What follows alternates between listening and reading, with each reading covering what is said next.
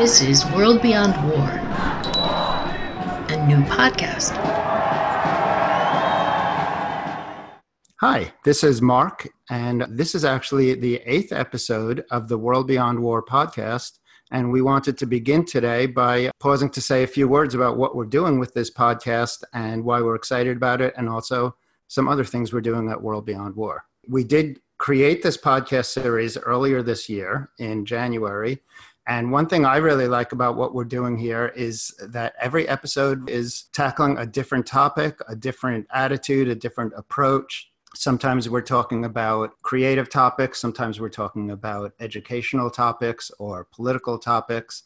And I hope we're keeping it really interesting. I'm always very happy here to be joined by my co host, Greta Zaro. So, Greta, how are you doing today?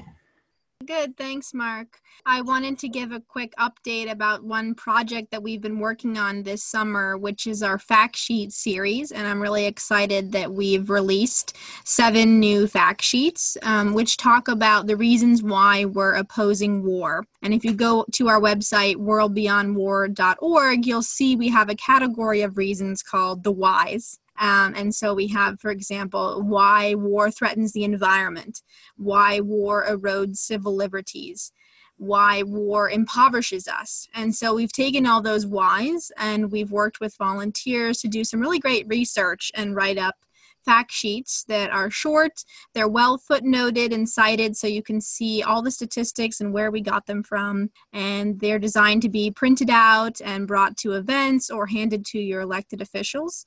So you can go to worldbeyondwar.org slash education and click on fact sheets to see the full series. Um, but I just wanted to mention that because we've been working on it all summer and just culminated um, and published it. Excellent, thanks. And um, I'd like to mention another thing that um, we recently launched, which is called the Peace Almanac. It's actually a calendar of every day of the year and one peace or anti war or global awareness related event every day. And I'm really enjoying every every morning seeing what did happen on this particular day. That's um, notable. Each of the entries in the Peace Almanac cover different areas of the world, different times in history, and I think you get a real sense for the um, for for how broad and just how big the anti-war movement and cause have, causes have been. Also, the Peace Almanac is available in a hard copy. You can actually um, purchase it, or you can read it online, or you can just follow it on Twitter or Facebook, where we post it every day. I'm an organizer by trade, and the Peace Almanac is a really great organizing tool as well. So it's something that you can use to organize an event around. If you pick a day on the Almanac and look at what happened that day, a historical moment in the peace movement or the anti-war movement, and you know, organize an event in your community to talk about that issue and kind of link it to the broader anti-war movement and what World Beyond War is doing. So it's a good way to spark ideas for events and campaigns. It's also something that you can use if you're writing a letter to the editor in your local newspaper um, to tie it to that particular day and that event again, and then to, to link it out further to other issues of our current time. True. Great. I think really the most exciting thing that's going on next month. Greta, do you want to talk about that? Yeah, our annual conference, our fourth annual conference, No War 2019 on October 5 and 6 in Limerick, Ireland. We're really excited. This is the first time that we're holding the conference in Europe. It is being organized by our Irish chapter. And we are hosting it in Limerick near Shannon Airport for a very particular reason, and that is to expose U.S. militarism at Shannon Airport. Every year, the U.S. military sends tens of thousands of troops through Shannon or Airport on their way to wars in the Middle East. And so, although Ireland is supposed to be neutral, quote unquote, in mm. fact, Ireland is propping up US militarism and propping up wars in far flung places such as Iraq and Afghanistan and Syria, where these troops are flying to. So we're hosting the conference October 5 and 6, and we're concluding the conference with a rally at Shannon Airport to peacefully protest the U.S. military's presence there. And I'm excited for all of the hands on workshops that we're hosting this year, including a musical workshop to talk about how to use music in your activism. So, um, we have some cool interactive lineups um, and some really great speakers, over 30 speakers. Uh, lined up for the conference. So you can learn more about it if you go to our website, worldbeyondwar.org slash no war 2019. I'll be there doing a workshop on divestment. Mark will be there live streaming everything. Uh, yep. Mark, you want to talk about anything else related to the conference? Yeah, um, I'm just really looking forward to it, and I cannot describe enough how heartening it is for an anti-war activist or for anybody, whether or not you call yourself an activist, for anybody who's just concerned with this issue and wants to learn more about it, to go to a place where you will be surrounded with hundreds of other people who feel the same way that you do and who care as much as you do and who are allowed to talk about it and who who are gathered together to talk about it and to make a difference. This will be my third World Beyond War conference. I was there last year in Toronto and the year before in Washington, D.C. Both of them were just great experiences, and I, I recommend that anybody who come to this conference or any of our events, um, I don't think you'll be sorry if you go ahead and do it. Absolutely. We are a global organization with membership in 175 countries around the world. And I have to say, it really does help to have that in person annual meeting, like you said, just to have that human connection. And we see time and time again that our strongest supporters, our chapter coordinators, our board members, our tech gurus like Mark, um, a lot of them all started out at conferences where we got to connect in person and talk about these issues and then take that to digital organizing. Yep, so true, so true. Okay, so we're about to get started. We have a very unique episode today. We're interviewing three people who are peace educators, and we're going to get started. We're just going to have um, a minute of music, and here we go.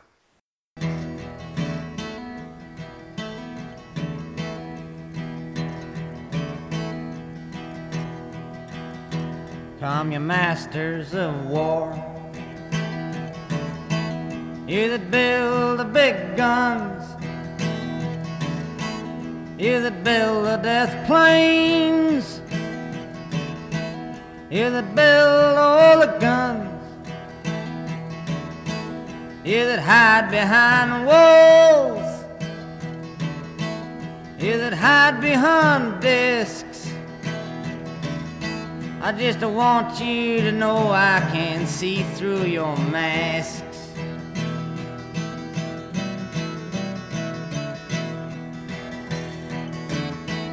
You that never done nothing but built to destroy. You play with my world like it's your little toy. You put a gun in my hand and you hide from my eyes. Then you turn and run farther when the fast bullets fly. Okay, today's episode is all about a global security system, an alternative to war, which is the title of World Beyond War's book and the blueprint that guides all of our campaigns. My name is Greta Zaro, and I'm the organizing director of World Beyond War, a global grassroots network advocating for the abolition of war and its replacement with an alternative global security system based on peace, nonviolence, and demilitarization. I'm joined today by my co host, Mark Elliott Stein. Hi, Mark. Hi, Greta. And our three panelists today are Tony Jenkins. Tony is the Education Director for World Beyond War. He has 15 years of experience directing and designing peace building and international educational programs and projects, and leadership in the international development of peace studies and peace education. Since 2001, he has served as the Managing Director of the International Institute on Peace Education and since 2007 as the coordinator for the Global Campaign for Peace Education. Tony is a co author of World Beyond War's book, A Global Security System An Alternative to War, and he is the creator of World Beyond War's Study War No More Study and Action Guide. Tony also develops and administers World Beyond War's War Abolition 101 and 201 on- online courses. Welcome, Tony. Hi, Greta. Hi, Mark. Good to be here. Our next guest is Patrick Hiller. Patrick is a former member of World Beyond War's coordinating committee. He is a peace scientist who is committed in his personal and professional life to create a world beyond war. He is the executive director of the War Prevention Initiative by the Jubitz Family Foundation, and he teaches conflict resolution at Portland State University. He is actively involved in publishing book chapters, academic articles, and newspaper op eds. His work is almost exclusively related to the analysis of war and peace and social injustice and advocacy for nonviolent conflict transformation approaches.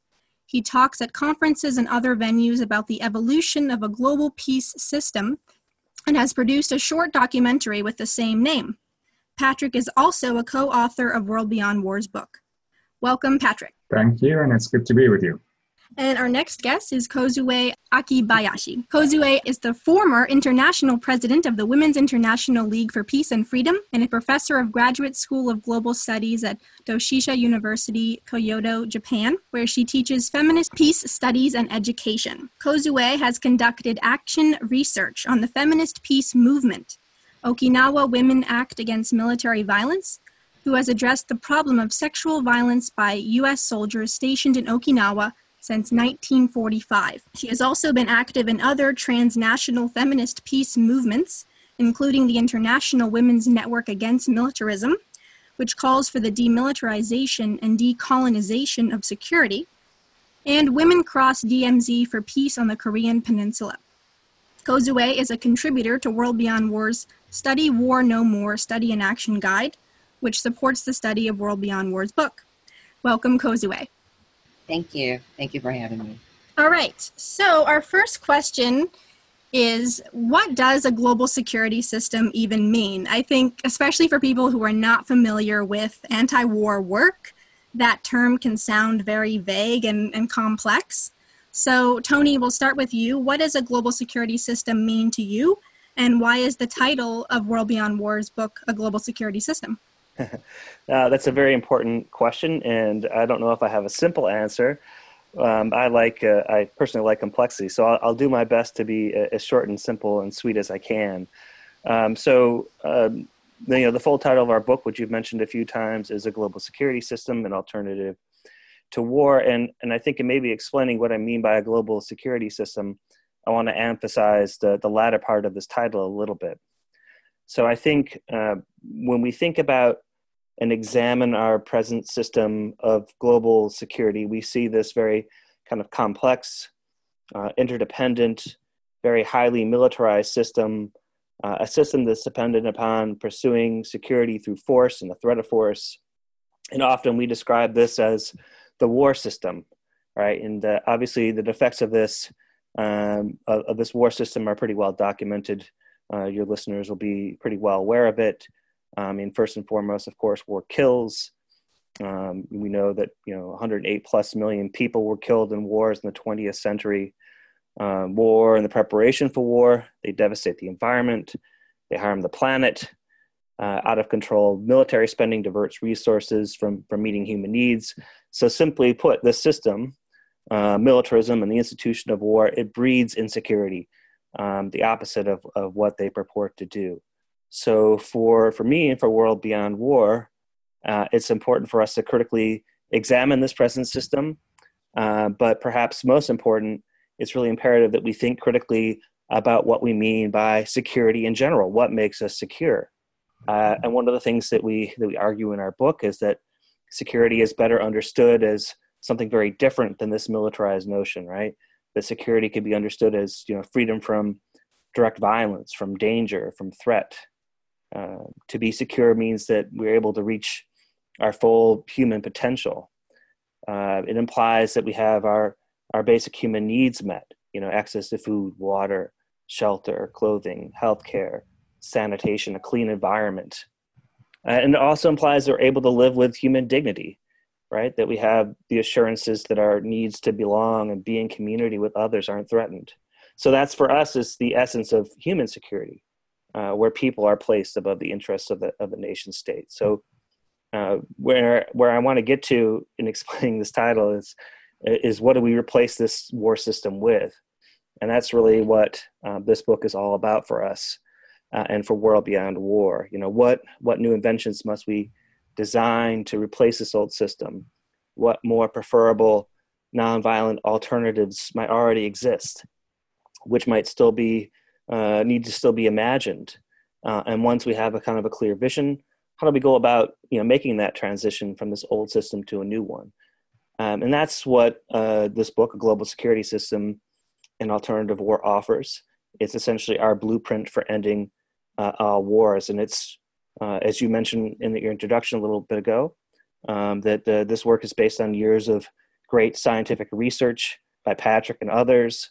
Um, it's rooted in well documented evidence, and we put forward an alternative vision of security in which peace is pursued by peaceful means. Thanks, Tony.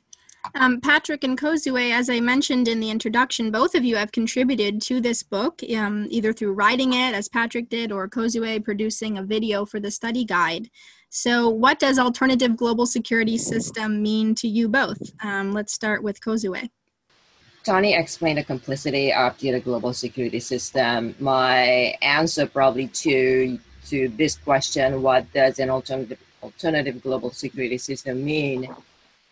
Maybe rather simple. Uh, we are looking at the um, achievement of uh, everyone's well-being in the global security alternative uh, security system that's uh, that's the that's the vision.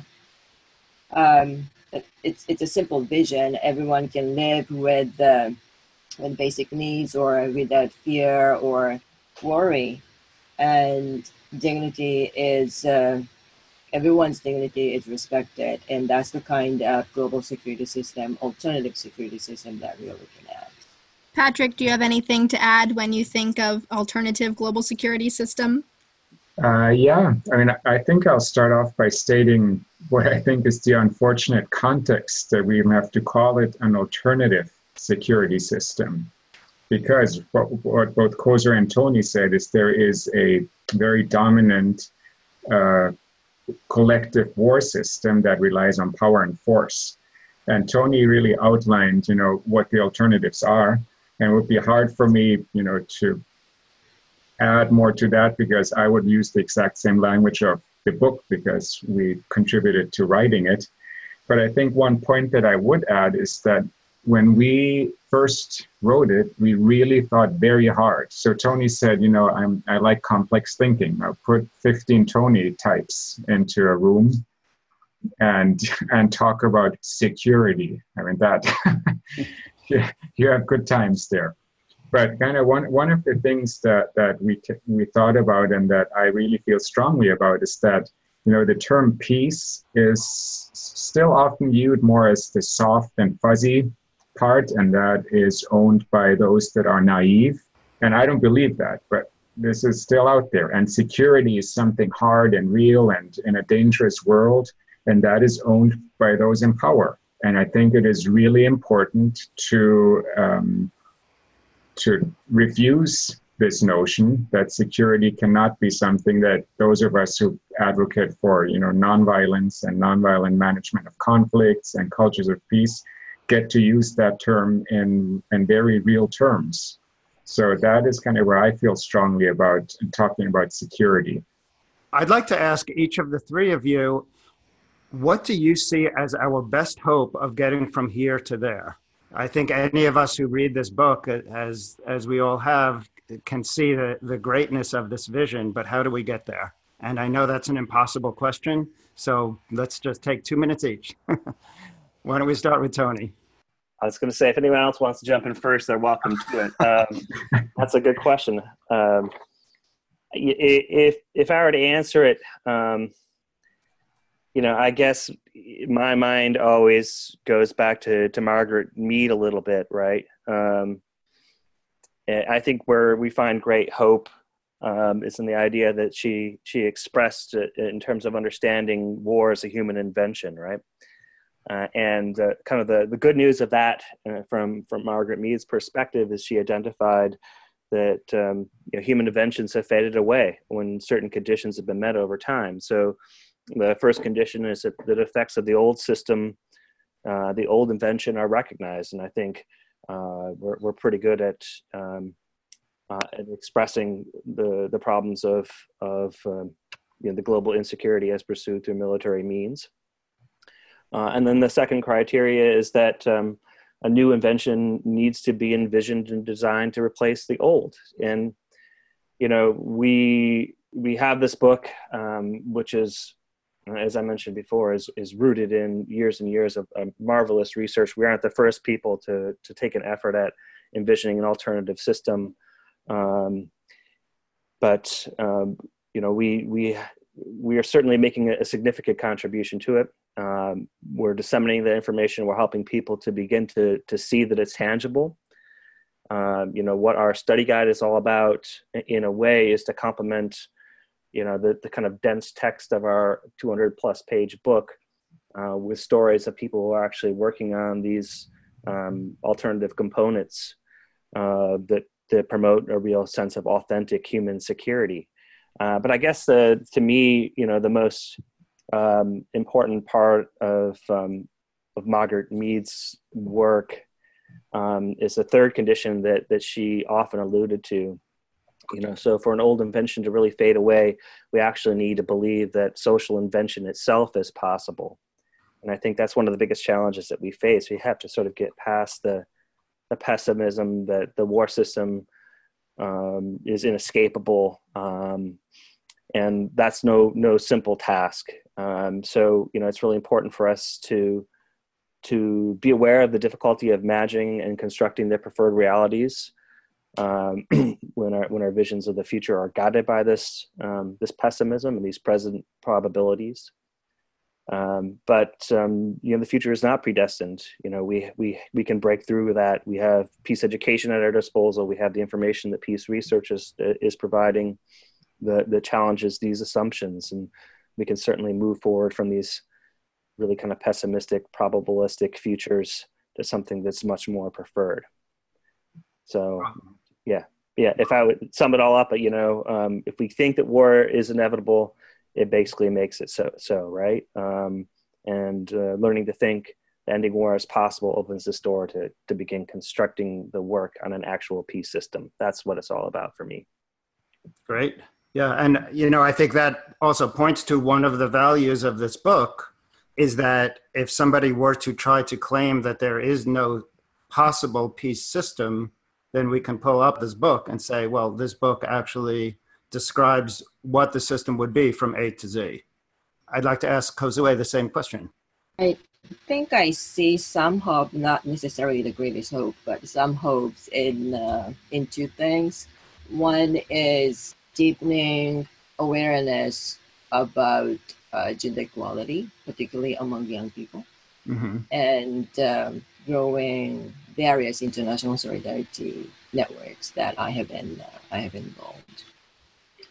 The uh, the first one, what having having been uh, in kind of field of uh, feminist peace studies and research and, and, activism, our conviction is that um, is that a war or conflict start at home or in your probably most intimate relationship, and um, we also worked on uh, abolishing or well, abolishing, hopefully, uh, sexual violence or gender-based violence, and that is about that is about values and your our action and the very um, connection between um, between what uh, how you how you um, interact with the uh, interact with the the most uh,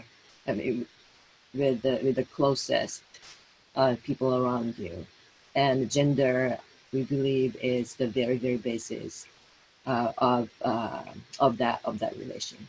So when I uh, either when I teach or when I work with uh, younger younger people in raising more awareness about gender equality.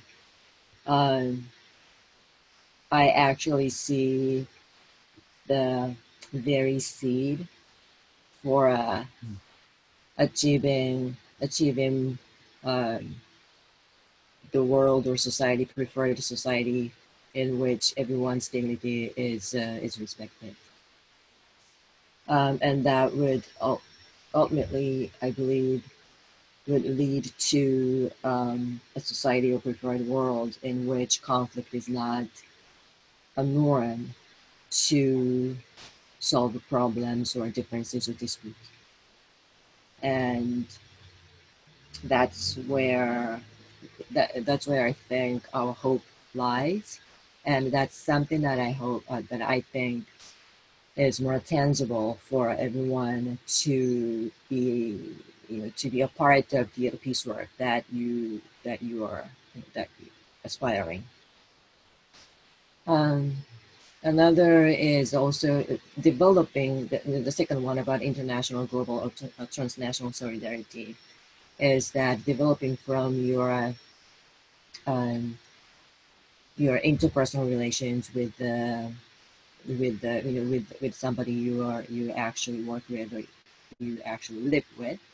Uh, and, um, and and developing that that relation to much wider uh, transnational uh, solidarity is something that um, that I think is also something that you can actually feel uh, to be involved in the in the work um, of achieving um, alternative or a preferred uh, global security that we, we just laid out. Well, so those are the things that I see. Well, thank you. That's um, that's actually in a way almost a surprising perspective to to place the individual relationships at the center of of the global sickness and i think it makes a lot of sense. That's actually something i i don't hear very much of when talking about anti-war um, approaches and i'm really glad to hear that pointed out. Thank you. Thank um, you and patrick? Um, well, you know what gives me hope is that what we're talking about, I don't think that's anything naive. I think it's something very real. Um, on on my business card, I actually have a sentence on the back which says, "We are at a stage in human history where we know better and more alternatives to war and violence." So collectively, as humans, we figured it out. So we know what causes war. We know what the conditions for peace are um, that does not mean that we're naive about what we're facing in terms of a strong war system, right? But just you know, being able to identify the many variables and still learning on there, I think that combination of that knowledge and then looking at uh, movements, especially in the contemporary context, there are so many movements that are that you know the intersectionality of those issues, and they're recognizing it. I think we're still not quite there where there's the best action based on the recognition that issues like, you know, all the, racism, gender inequality, and, and uh, climate change are all connected to what we're looking at in terms of ending war. There's a lot of recognition. Yes, we know it's connected, but we're not quite there at, at the action step yet. Um, one of the areas that I really like to talk about a lot is kind of in terms of hope is showing what has already happened.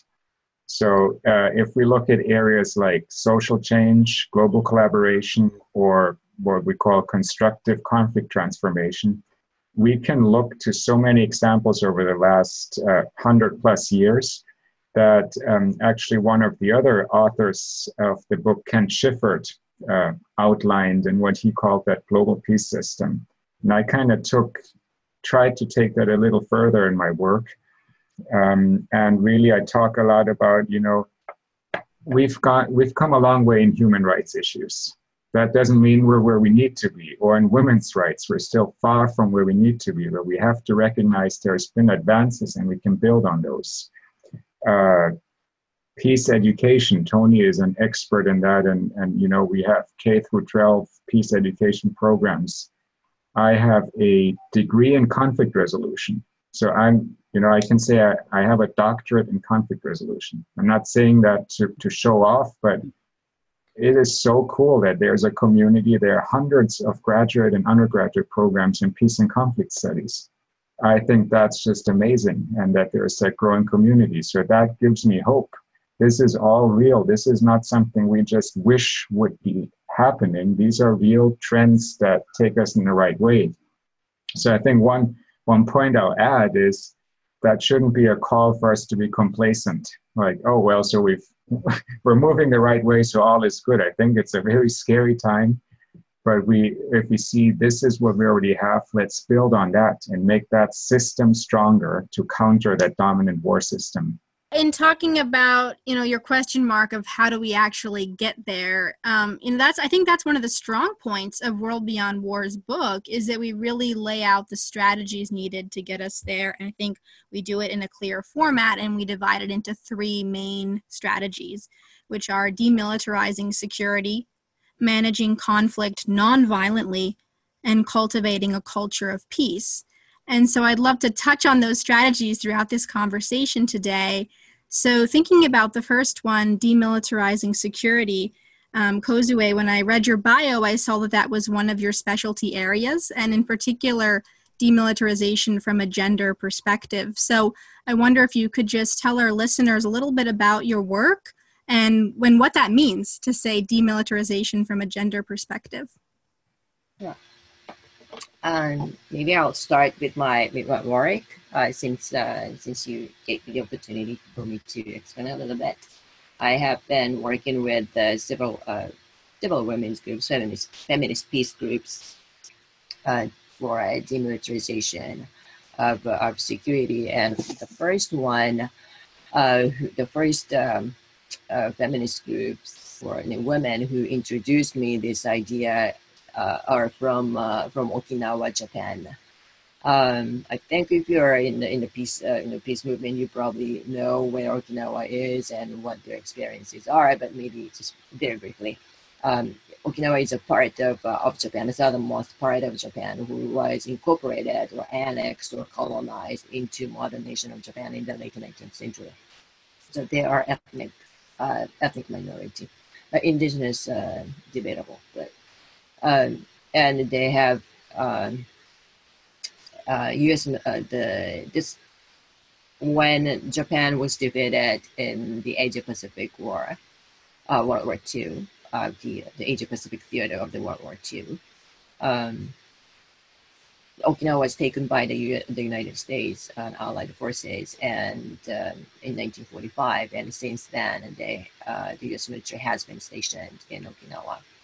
Um, yes, since then, and they're still there. And uh, compared to other other parts of uh, other parts of Japan, uh, Okinawa has hosted uh, dispor- disproportionately large percentage uh, in terms of the, the, the land area. Over seventy percent of the uh, the U.S. military facilities. Um, exclusively uh, used by the U.S. military in Japan is located in Okinawa, and Okinawa only consists like uh, about one percent land area wise of uh, the entire uh, land area of Japan.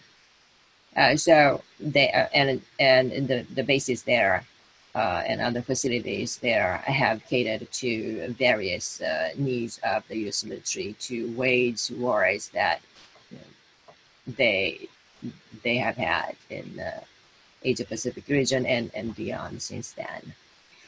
Um, one of the uh, the major issues ongoing and was uh, is uh, sexual violence by by U.S. soldiers, and and Okinawa the people of Okinawa also has experienced sexual violence and systematic uh, sexual violence in the form of so-called comfort station by the Japanese imperial military during the, uh, the Asia Pacific War, so Pacific War. So they know that uh, that the sexual violence, um, sexual violence is uh, sexual violence always come with the military, not only the war, but the military, and the presence of the military. so they started to question in mid 1990s. That's when I met them. In actually in New York, uh, when they visited uh, women's Okinawa Women's Activists Military, visited New York uh, and other cities in the United States um, to directly directly communicate with U.S. citizens about their own experiences vis-a-vis the presence of U.S. military. And it was the other time that internet was not you know, very much available, so they wanted to, they, they wanted to to meet with uh, with Americans to talk about what they what they have experienced, what they have so they have seen, and what they have thought. Um, and what their they uh, their analysis uh, was that there's a problem with the military itself, and also they they were very clear that uh, that the military doesn't provide security uh, to our lives. In fact, the military is the very very source. The military presence is the very very source of insecurity of our lives all the way through and, and look at what the women have to go through. And that's a continuation of sexual violence by, by the military, active military.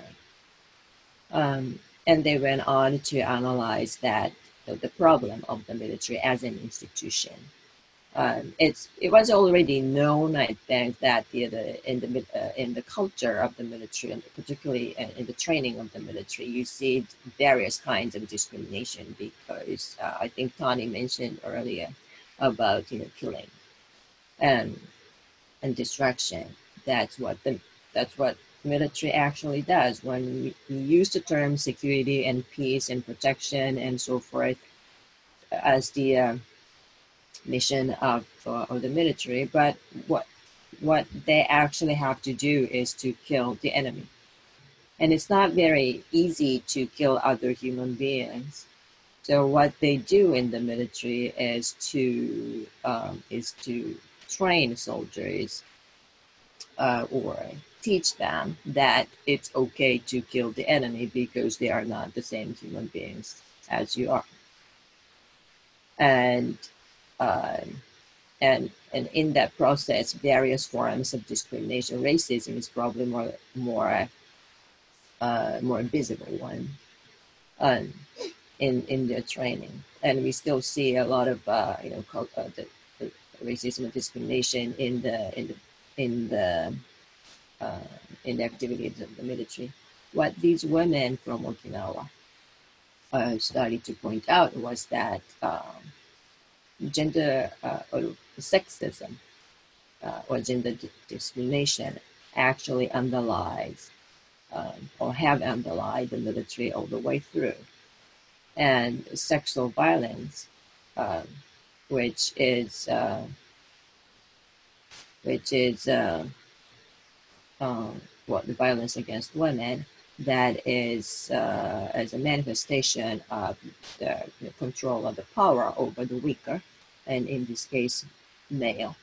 Uh, manifestation of a control by uh, of, by male of, uh, of women or the, the feminine ones uh, is actually um, resulted in sexual violence in uh, by by military personnel and particularly in the so-called host communities. That is the uh, the uh, the community that uh, where the military uh, uh, where the military lived. Um, the host communities, in particularly in the uh, particularly outside the United States in the Asia Pacific, Okinawa is one of them, and South Korea is another. The Philippines are, are similar the case um, sexual violence, including uh, prostitution, by the by the U.S. Uh, by the U.S. military, um, is an inevitable result of uh, the culture of the of the military.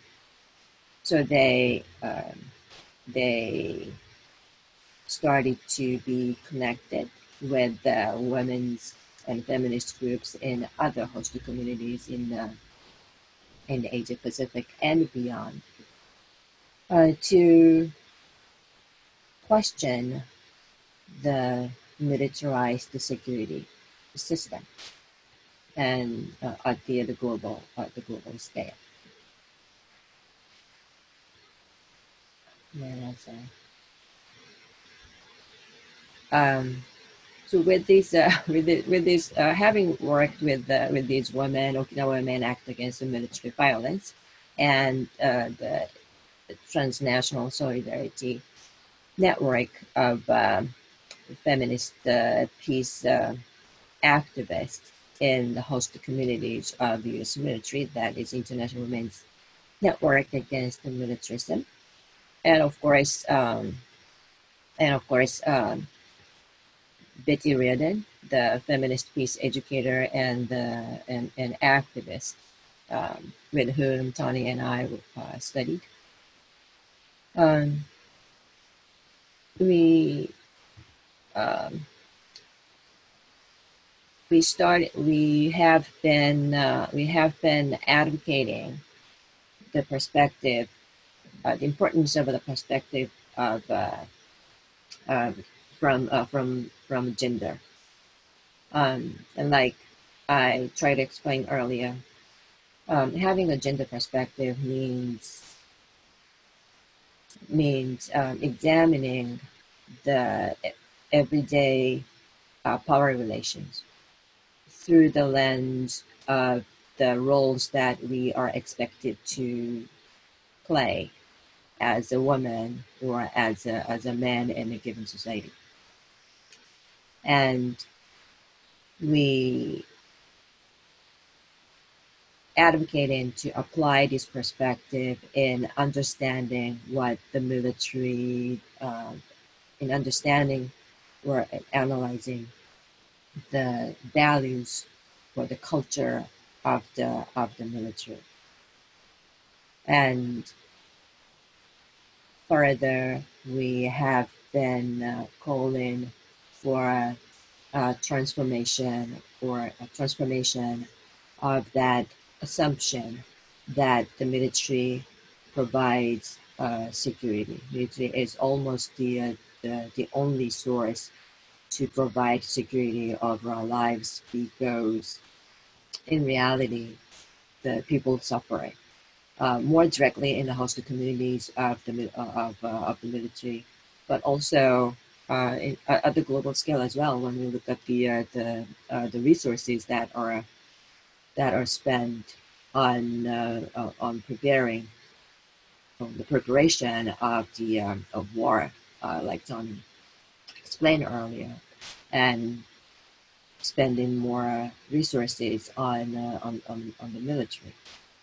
Um, so the so that affects everyone, but more directly the people of the host communities that are often um, ethnic minorities of the uh, uh, of uh, of, a, of one nation or a more marginalized uh, marginalized community, and when their lives are made insecure by the very presence of the uh, of the military, that has at the very very core um, sexist uh, sexism or the gender discrimination or other forms of discrimination at the as as their as their uh, values, fundamental values.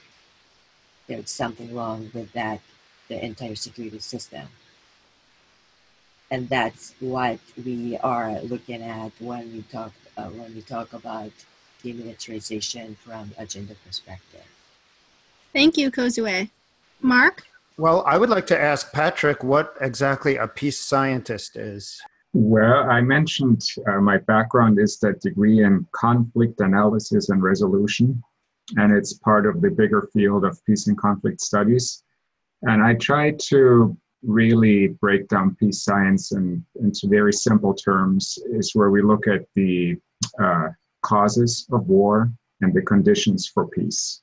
So that's what we study. So it is uh, an interdisciplinary field. So we really draw from sociology, anthropology, social psychology, um, gender studies, uh, you name it. Uh, many political science, international relations. Uh, there are you know scholars in those areas who you know conduct, in my opinion, peace research, but would never take on that label. I'm kind of out there as a cheerleader to say, hey, peace science is real and we're here and, you know, trying to mainstream that whole idea a little bit. Uh, that's that's my understanding of peace science. Cool. So with uh, peace science, when I talk about the, the causes of war and conditions for peace, I remember um, that first big planning retreat that we had for World Beyond War. Um, we were sitting there, and uh, Ken Shifferd, who is one of the other primary authors of this book, said something along those lines. I'm paraphrasing, but he said that, you know, we might sound like arrogant, then it was an explicit word, but we figured it out. You know, we know what to do. We know what the causes of war are, and we know what we need to do for peace. And my point there is that I really try to push is that peace science supports a lot of that. So in my my studies, I've studied peace movements and peace movement activists, and I think in, in the U.S. context, and I think over history, the peace movement has had it right. They've had the absolute strong social analysis, and they've they've known for a long time what was going on. Also, the whole systemic nature. And I think peace science now is here to support a lot of that. And you know, one one of my roles with the, the book was, you know, to add lots of footnotes um, because in, in many circles that is really important to show that the points you bring up have support, not only in academic circles, but when you uh, work with legislators they will read uh, one page memos, but they want to know that what you present to them has some serious backing. And if you know build the relationship with them and then present them with the information like the one we're working on, and we have the science and the evidence to support that, it just makes it stronger. And, uh, and along those lines, I've started the uh, publication of the Peace Science Digest um, at my organization. And what we're trying to do there is to make, you know, the peace research that we consider important along the lines of our mission to, you know, end all wars, to make that accessible, understandable, and useful. Because uh, research is usually not very accessible. It's tucked away behind the paywalls of journals and read by very few people, mostly the reviewers, and then you get your other four or five people. So it's also it's written in academic jargon so it's not very understandable because if you want to publish in academic journals you have to speak that language. So that i think doesn't make it very useful. And i'm one of those seven people who tends to read academic peace research articles. And i found things like oh so they just provided scientific evidence that nations are 100 times more likely to intervene with the military when there's oil in the other nation. Yep. Or that the public is uh, more likely to be against war when alternatives are presented. I mean, just think about that. It seems like common sense, but sometimes we need the, you know, we need the science and the proof to support the common sense and that you know that strengthens us in saying well we need to point to the alternatives so yes i'm already against the next war and here's why and here are the alternatives. And i think that's where the science uh, just can be supportive. And we have in the peace science digest hundreds of talking points you know those little scientific talking points about peace journalism that people who are exposed to peace journalism they have uh, you know they have a lower likelihood of viewing that conflict in the us versus them terms now imagine that in our current context how important that is. So imagine if we can you know advance peace journalism to, to get there.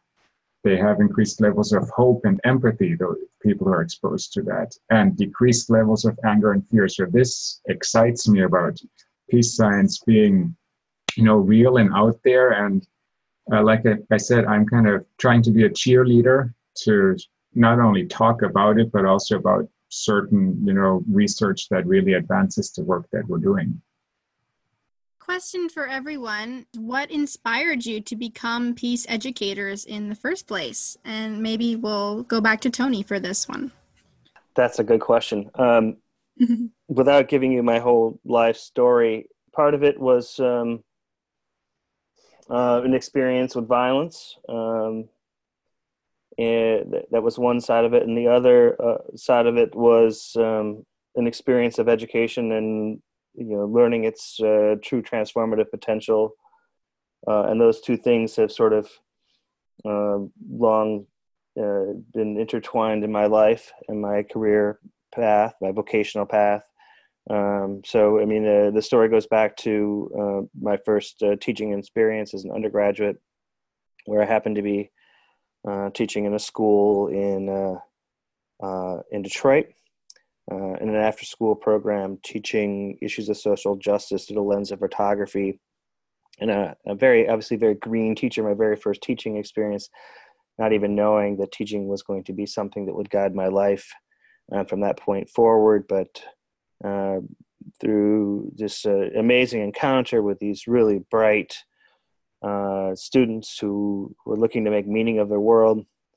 Um, in the middle of uh, teaching this course, one of our students was in the wrong place at the wrong time and was uh, shot and killed in the crossfire of gang violence. And uh, the students turned to us um, to try to make meaning of that, to try to understand what to do with it. And of course, this is not an experience that I'd had before. Uh, I had to to make sense of it. Uh, you know, as as we all would probably do in that particular position. Our first response is obviously deep mourning, but also a great amount of anger and frustration. Um, and I wasn't really equipped with the knowledge to understand uh, the broader kind of culture and system of violence that I was in. Um, and um, the thing that really led me to the path of, so that sort of opened to me this inquiry into the whole system and nature of violence. Uh, but really, what led me onto the path of, of doing the educational work uh, was having a visit with this um, young woman's uh, who who passed away. Um, her her grandparents, whom she was living with, and uh, after her uh, memorial service, and they shared with us that uh, my co-teacher and I that for the first time in this young woman's life, because of the experience she had in this in this uh, very short course with us, that she was motivated to to go to college for the first time. It was something she could imagine herself doing, which she could never imagine having done before. Uh, and that to me showed this just tremendously powerful, transformative uh, potential that education could have for people when it was done right. Um, and so, you know, it's just uh, thankfully I had some strong mentors who who helped guide me through those those questions, gave me some really powerful experiences to learn from, to dive deeper into all this. Uh, and uh, then the long journey has ensued, and here I am. Yeah, thanks for sharing, Tony. I didn't know that story, that history. It's interesting that it started with a personal kind of connection for you because in organizing work, I'm the organizing director of World Beyond War and I'm engaging with volunteers on a daily basis. And I think one of the challenges is getting people motivated to do this work when they haven't had that personal experience. And often, um, you know, especially with volunteers in the US, you know, war can seem very far away. And and like this foreign or a concept. Yeah absolutely. It's one of the things that my students grapple with all the time. They they have this fundamental question that we need to have some terrible of experience of violence to become motivated to become agents of change. And um, I don't think that that's the case at all. And certainly, my work in, in peace education is revolves around a lot of work that tries to to help students kind of develop those kind of inner moral resources that are necessary for you know engaging in the the outer political struggles that that are so important to transforming the world that we're a part of and that can be done um, with good meaningful education um, and uh, that's you know that's what I've been trying to do for a long time. Mm. And Patrick, what inspired you to become a peace educator? I think the time uh, that probably it was a, probably a time period that really inspired me was when I was getting my master's degree in geography, and I, I lived in Mexico, and uh, with my uh, then girlfriend, now wife, and she was very involved in a nonviolent uh, grassroots organization uh, working for change there, and I was always kind of on that peace and justice side, but there I really got sucked into the reality of being a, a very active agent for change and uh, sitting down and reading and studying and learning. And essentially, at that point, it became clear that there is actually no other way for me to do, you know, what I'm doing now. The one um, point I realized at that stage is that I felt comfortable and also eager to become even more engaged in research and writing, which is why I went on to pursue my studies in conflict resolution.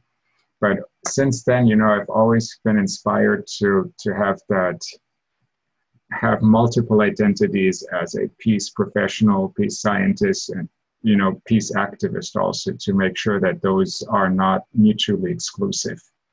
So when I talk about peace research, I don't, this is not value free. This is very clear with the objective of using research and research insights to create a more uh, just and peaceful world. I don't think we've heard uh, Kozue's answer to that question yet. I've always wanted to study peace education or learning for peace since um, I think undergraduate or even earlier. And I did, and I, I did study um, education or learning uh, for peace um, in, uh, in in undergraduate, and uh, more specialized in um, at graduate school, uh, the master's and doctoral, and so all my uh, all my uh, degrees are in education. I wanted to know earlier. I wanted to know uh, why people or soldiers do what they do. Um, you know, eh, um, like kill others and and and and participating in, in atrocities and so forth. I just I wanted to I wanted to know how that happens, like regular people in uh, in a peaceful society when they when they don't seem that bad. what uh, how, how could that happen was my original question. I still uh, remain uh, maintain that question, I think. So I wanted to know, um, and I wanted to study a piece from uh, from more personal uh, perspective or personal experience, and I was looking at like these studies uh, programs in, in other schools, and and those are mainly like you know power politics, uh, the political science, uh, political science, scientific research. But I thought I wanted to learn about uh, people. Um, so that's why I wanted to study peace education, and and I did. Um, part of peace educator, I think I wasn't really thinking about when I started to study uh, peace education. Um, but I also wanted to, I was not really interested in school education. I wanted to expand um, um, my scope of uh, my understanding of the scope of education wider. And I did I did so in my research. That's why I, I did. I conducted actual research on uh, feminist uh, peace uh, movement, and I see, I see, um, I see uh, like grassroots um, activism as a form of uh, non-formal, informal uh, learning or education, like you know, Paulo Freire type of uh, approach. I, I do teach um, at an institution. So in that sense, I'm, I'm probably a peace educator uh, in a narrower sense, but I want to be, if possible, I want to be seen if I am in any way peace educator. Um, I want to be seen um, as an activist. Um, and that's the, the, my education education part like learning from each other. I still learn from uh, my uh, um, yeah i think i think like mutual learning in uh, in in in in grassroots uh, activities or even like internet at the international level um, people's movement as a platform of uh, learning for peace and creating creating opportunities for uh, for action. And I think I wanted to what if anything inspired me to be a peace educator in a broader sense is that my like as a younger me um, aspiration for uh, knowing about the possibility of my my own involvement in changing and transformation. I hope that answers the question. Yeah, thanks for sharing your story. And it's interesting that you talk about, you know, the, the dual uh, purpose or the importance of having both education and activism. And we think the same way at World Beyond War. And we have our peace education department and our book and our online courses, but we also have our grassroots activist campaigns putting that knowledge into action to make change in this world. Thanks. Um, so I think that wrap, about wraps it up. Mark, um, do you have any last thoughts? I'd, I'd love to go on for another hour, but I do think we better um, cut it off at this point. yeah. Can, can I add 20 seconds because that was just so so amazing to hear both, you know, uh, Koso and Tony and, and, you know, what inspired them. And, and I think that is why we, as peace educators and those who want to change the world, are in a much better place than those who are keeping us on the destructive path. We have those different backgrounds, those different ways of contributing to our causes, but we recognize that we are all part of that same you know movement that is pulling in that one direction and i just love that that you know that i see people who have come seemingly completely different interests, but it is just that bigger picture. Well, I think those are great words to go out on. You know, I I do not really come from an academic background, so this has definitely been um, very informative to me. I actually was not aware of many of the things that all three of you talked about. So, thank you. Thank you. Thank you, Mark. Thank you, Greta. Great conversation. Yeah, well, thank you very much for the opportunity. Number one.